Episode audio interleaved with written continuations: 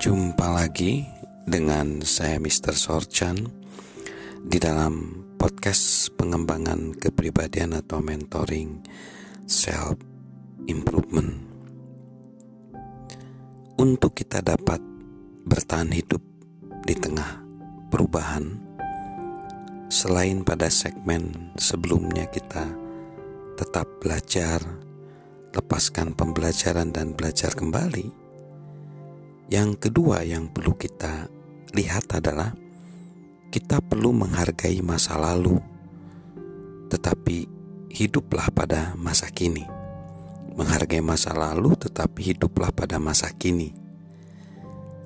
Legenda bisbol Babe Ruth konon berkata, home run kemarin tidak akan memenangkan pertandingan hari ini.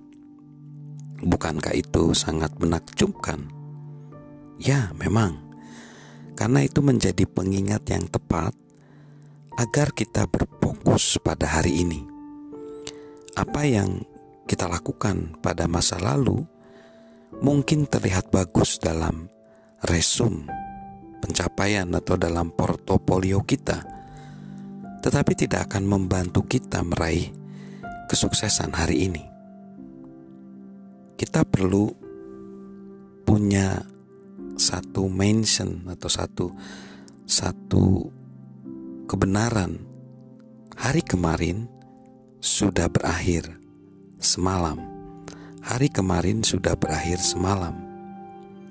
Itu menjadi pengingat bahwa semua hal yang baik yang saya lakukan kemarin tidak akan menjamin hari yang baik untuk kita hari ini. Begitu juga dengan semua hal buruk yang terjadi kemarin, tidak serta-merta membuat hari ini menjadi buruk. Hari ini berdiri sendiri. Kita harus punya keinginan membuat hari ini luar biasa. Kita harus mau melakukan apa yang dibutuhkan untuk mewujudkan saat ini. Kita harus mensyukuri apa yang terjadi kemarin, tetapi kita harus fokus pada hari ini. Fokus pada hari ini. Jadi,